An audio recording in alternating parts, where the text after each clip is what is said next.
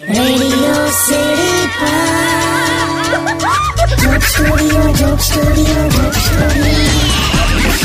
back radio city joke સ્ટુડિયોમાં આપનું સ્વાગત છે અને કિશોર કાકાની સાથે કોણ બીજું કાકી પણ આવી ગયા છે સ્ટુડિયોમાં કેમ છો કાકી? એકદમ મસ્ત. રક્ષાબંધન જોરદાર રહી? અરે એકદમ જોરદાર.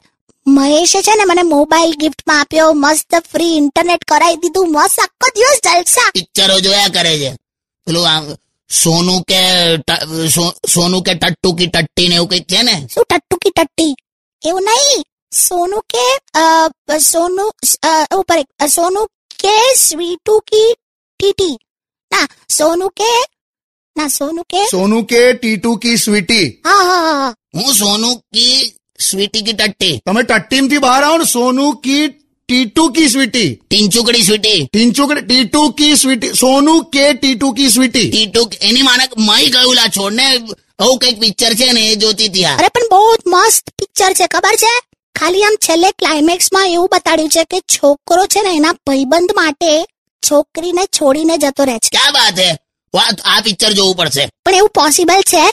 છોકરો કોઈ દિવસ ભાઈબંધ માટે છોકરીને ના ના પાડે. તને છોકરાઓનો સ્વભાવ ક્યાં ખબર છે?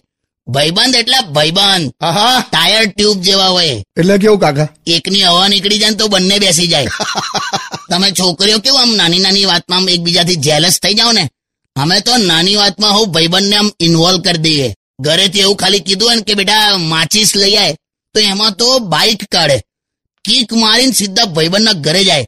અને કે હેડને બે જાય ને કે માચીસ લઈ આવી એમાં શું છે? છોકરાઓના ગુણધર્મો એટલા બધા સરખા હોય ને કે ભાઈબંધી આમ થઈ જાય. એક બે અવગુણ મળે તો તો આખી જિંદગી ભાઈબંધી રહે. અરે ભાઈબંધ છોડ. બે અજાણ છોકરાઓ ટ્રેનમાં જતા હોય સામ સામી બેઠા હોય અને સાઈડ પર દૂર ખૂણામાં બે છોકરીઓ હસતી હસતી વાતો કરતી હોય ને તો આ છોકરાઓ નજર નજરમાં એકબીજાને સાડુભાઈ માની લે. એટલે આવું છે. સોનું કે ટીટુ કે ટટ્ટી. સ્વીટી. હાય હાય જોઈ કાઢીશ હવે ચાલ ને સોંગ વગાડ. Only on